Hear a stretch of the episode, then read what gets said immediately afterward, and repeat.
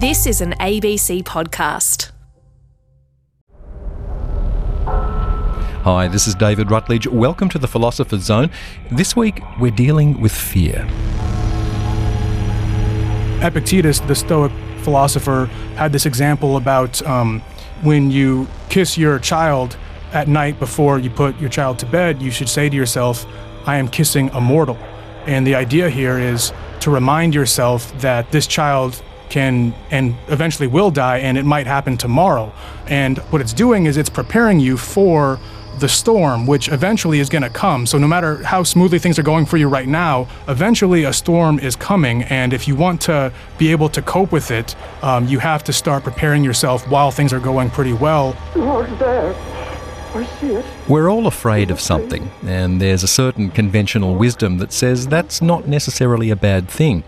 Fear can be constructive. It's a spur to action. It heightens the senses, and there are plenty of mountain climbers and big wave surfers who'll tell you that they never feel more alive than when they're facing and overcoming fear.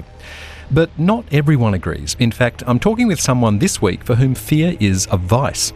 His name is Tyler Paytas, and he's a research fellow in philosophy at Australian Catholic University in Melbourne.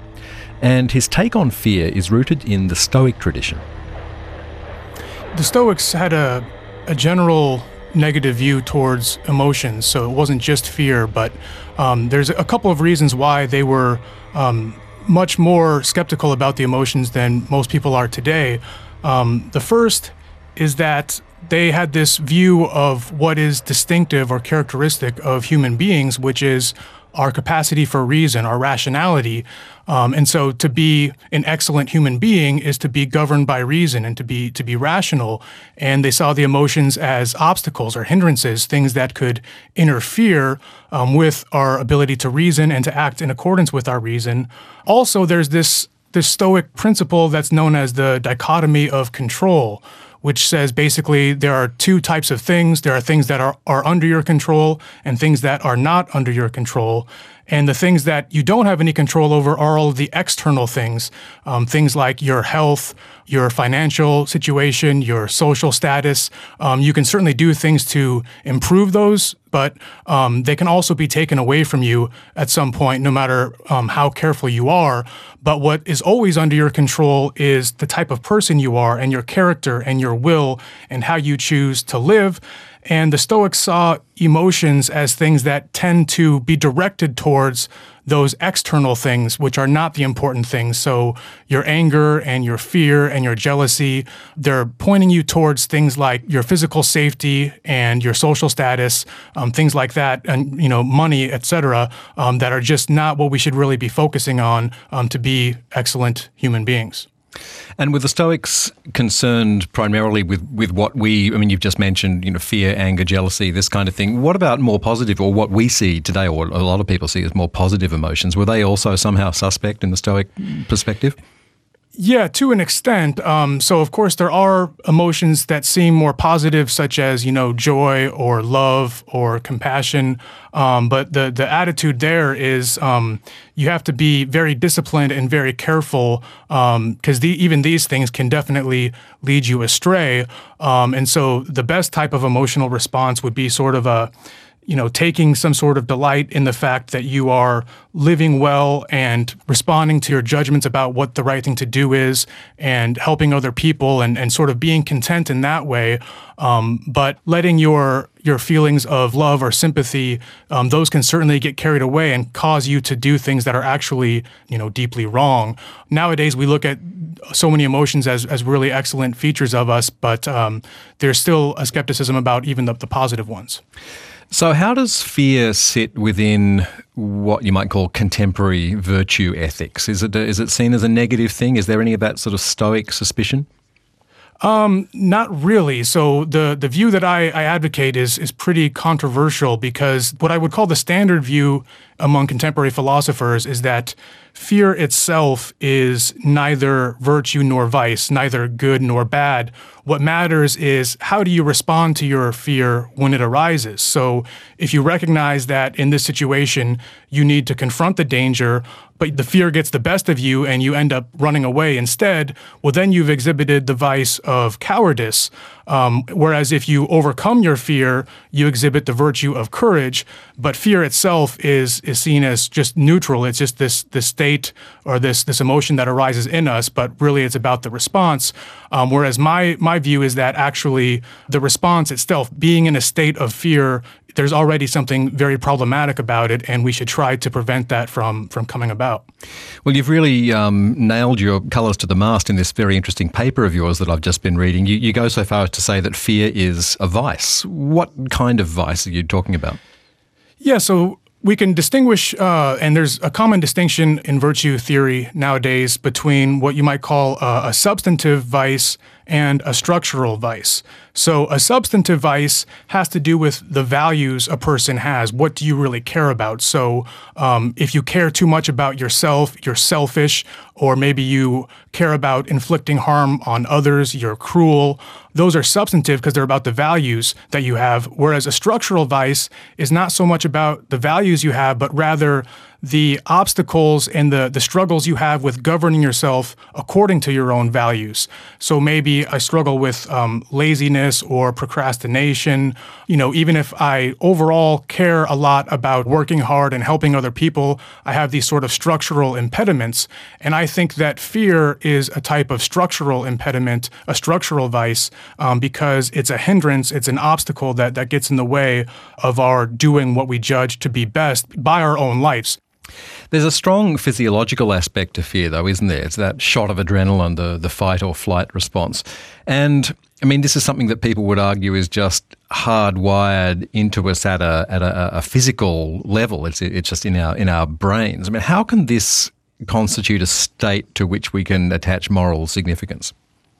Yeah, so I think it is sort of in our nature. And one thing I try to do, though, in the paper is show that merely thinking of terms of fear in terms of the fight or flight response, this physiological alarm, that's not going to capture a lot of important cases where we want to say that someone either is or is not afraid. So I try to illustrate this with the example of a boxer who is about to have a championship bout, and they're sitting in their locker room, and the match is going to start in a few hours, and they're having this fight or flight response. Their pupils are dilated, their heart's beating faster. But suppose that this boxer doesn't have any desire whatsoever to avoid the fight. They believe they're going to win, and they've been training their entire life for this moment, and you couldn't pay this person enough to not go through with this.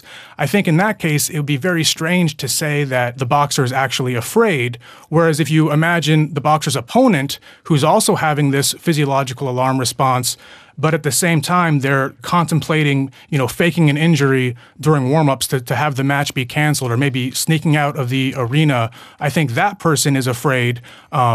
And so this shows that merely having the fight or flight is not really what fear is about for the purposes of doing agent evaluation. Now, psychologists sometimes talk about it just in terms of the fight or flight response, and I don't have a problem with that, but I think it's missing something important if we just stick with that when we're doing virtue theory. Well, you have this idea which is really central to your work here, which you call the Recalcitrant Avoidance Desire model, the RAD model of fear. Can you outline that for us? Yeah, sure. So based on the example I just gave where I try to show that fight or flight by itself isn't enough, you might think that what we really need for fear is the fight or flight alarm response combined with some sort of motivation to avoid. But as I thought about it more, it seemed like even that wouldn't be sufficient. It doesn't cover all the cases. So I have an imaginary case involving a real person. I just chose to stick with the boxing theme, former heavyweight champion Lennox Lewis. So imagine that Lewis is out at a pub, hanging out with friends, having a nice night, and as often happens to famous retired athletes, there's somebody at the pub who has had a few too many drinks and challenges Lewis to a fight, or starts telling everybody else, you know, I could knock out Lennox Lewis if he would just step outside and fight. And so word gets around, and Lewis hears that this big, somewhat threatening man is making these claims about wanting to go outside and fight, and Lewis can tell that, you know, this is certainly not an a safe, perfectly safe situation. This person is certainly a threat, and he has this physiological arousal, the fight or flight response, and he's, you know, immediately motivated to just leave the pub, gather his friends, and find a different place to hang out. Imagine that this drunk guy who was making these threats, he then says triumphantly, look, the great Lennox Lewis is afraid to fight me. I think the way that this scenario played out, it's not at all clear that Lewis was actually afraid. It could be that his desire to leave, his motivation to leave, was just a matter of his recognizing that there's nothing at all to be gained from confronting this guy and having some street fight where he'll probably get arrested and it'll ruin everybody's night. And so this, to me, suggests that the fight or flight plus a motivation to avoid is not sufficient for fear. So the idea I came up with was that the motivation to avoid has to, in some sense, be resistant to your judgments or independent from your judgments. So what the model says is the first component is you have this physiological alarm response going on. You also have the motivation to avoid, but this motivation or this desire to avoid, it's resistant initially, at least, to your judgments about what the right thing to do is. So I see the threatening object, I have the alarm response, I'm motivated to avoid it, and this motivation would not go away just as soon as I realize that the right thing to do is to confront. It's something that I would have to struggle with even after I recognize that in this context, the right thing to do is to confront the danger rather than avoid. And so how do things like phobias fit into this sort of model? This is a very pertinent one for me because I had to deal with a large spider in the car this morning on the way to work, right? Not a rational fear response at all. How does this sort of thing fit in with your model of recalcitrant avoidance desire?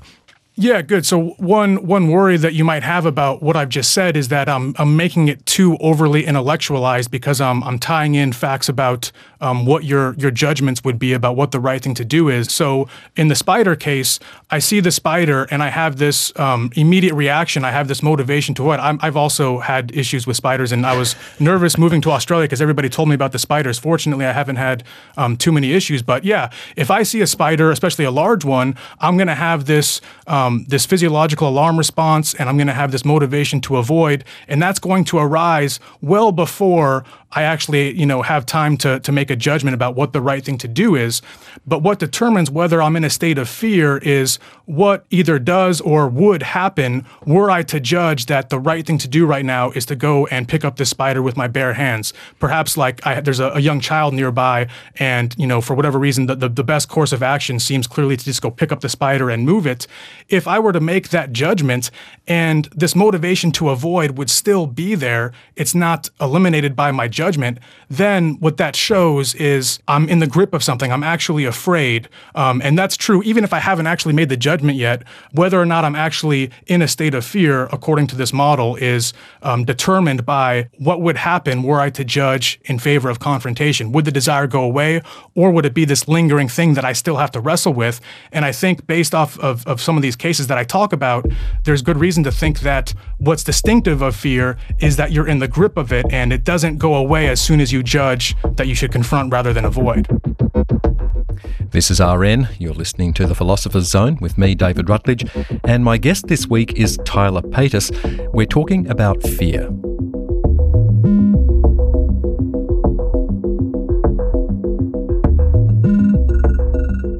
Well, there's a lot of fear out there these days, a lot to be fearful of, and a lot of people with strong vested interests in keeping the fear alive. So, given all of that, how reasonable is it to expect that we could become truly fearless? Like a lot of our virtue and vice concepts, and I think basically all of them, it's going to be a matter of degree. So, you know, take paradigmatic vices like being selfish or self-absorbed. I don't know if very many people can become completely free of those things. Like that's just something that's, you know, hardwired into us.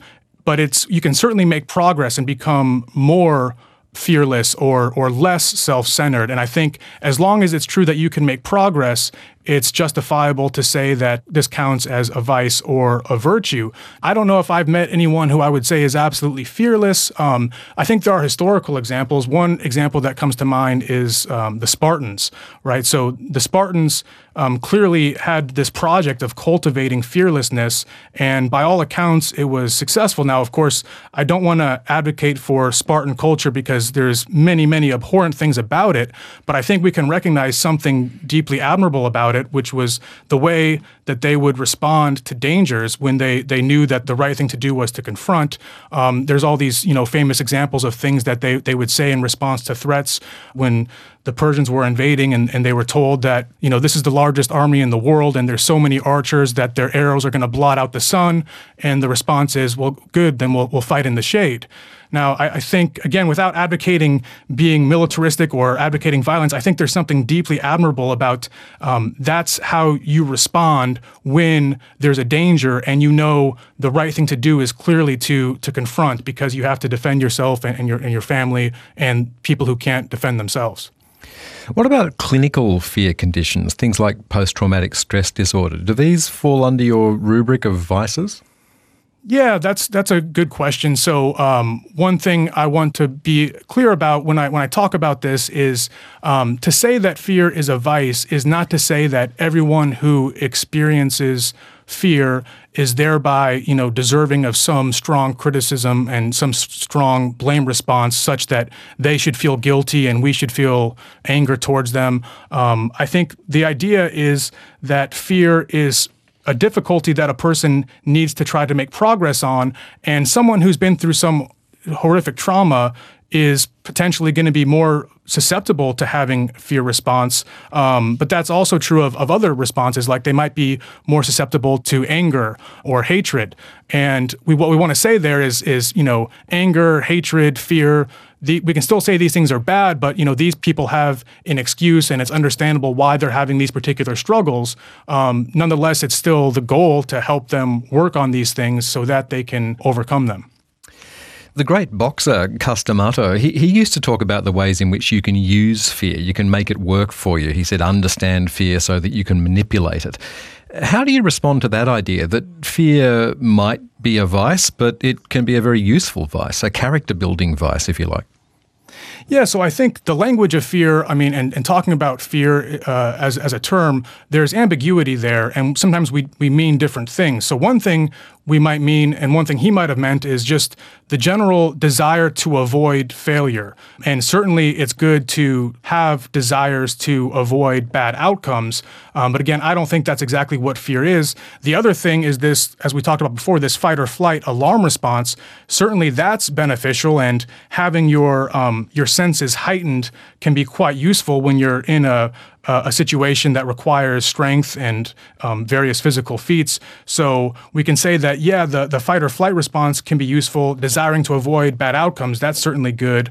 But that still leaves room to say that having this response that has a grip on you such that it's not appropriately responsive to your judgments about what's right, I think that is still problematic. And actually, I saw an interview a few days ago that gave me some reassurance here. There's a mixed martial artist named Habib Nurmagomedov who he won the lightweight championship in the UFC about a month ago, and he was doing an interview, and he was drawing a distinction between concern and fear, and he was saying that concern is definitely important and definitely healthy, being fully aware of what your opponent can do and having your senses heightened, etc. But he said that if you let fear come about, then you're in deep trouble, because then it becomes much more difficult, if not impossible, for your brain to have full control over what your body's doing. You might, have all this adrenaline going, and maybe you're going to, swing wildly and be effective in a limited way that way, but to really be precise and to act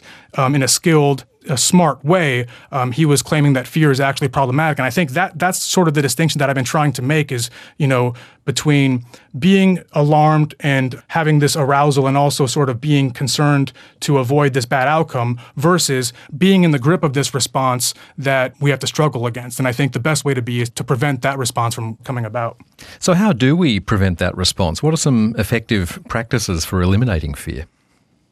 If you talk to psychologists, like a clinical psychologist will tell you the most effective way of treating things like phobias or other forms of, you know, things like anxiety disorders is to have exposure. So with the spider example, you know, the classic exposure therapy for that is, you know, first you start with a cartoon drawing of a spider and get used to looking at that, and then maybe a toy spider, and then maybe, you know, a dead spider until you become increasingly comfortable with a real spider. And I think that's been shown to be effective, and I think that can be useful for whatever a person happens to be afraid of.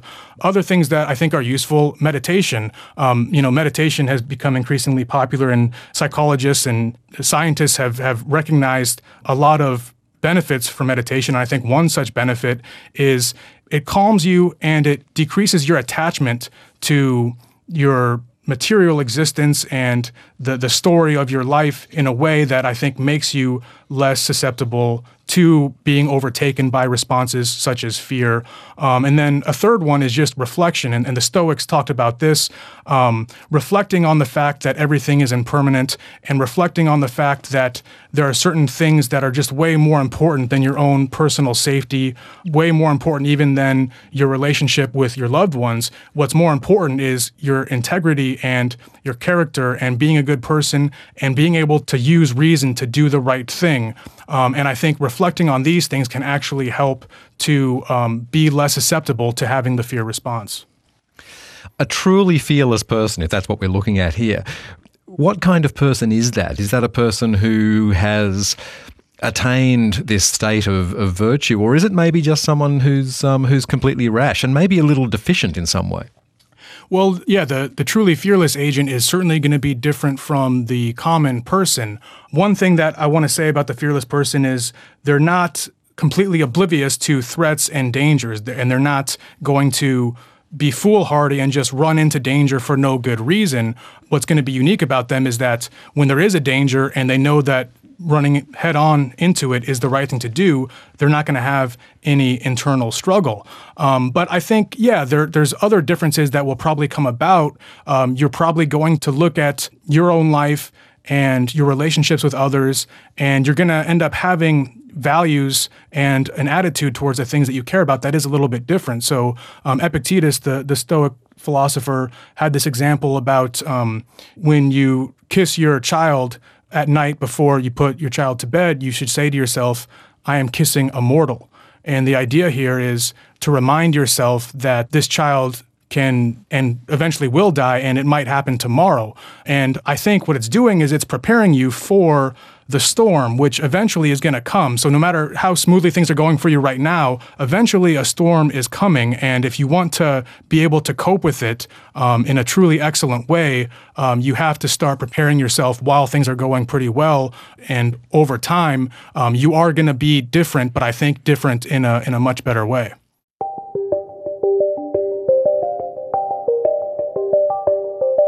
Apart from Australian spiders, what are you afraid of, and how do you deal with it? Oh yeah, so there's plenty of things that I'm afraid of and have been afraid of.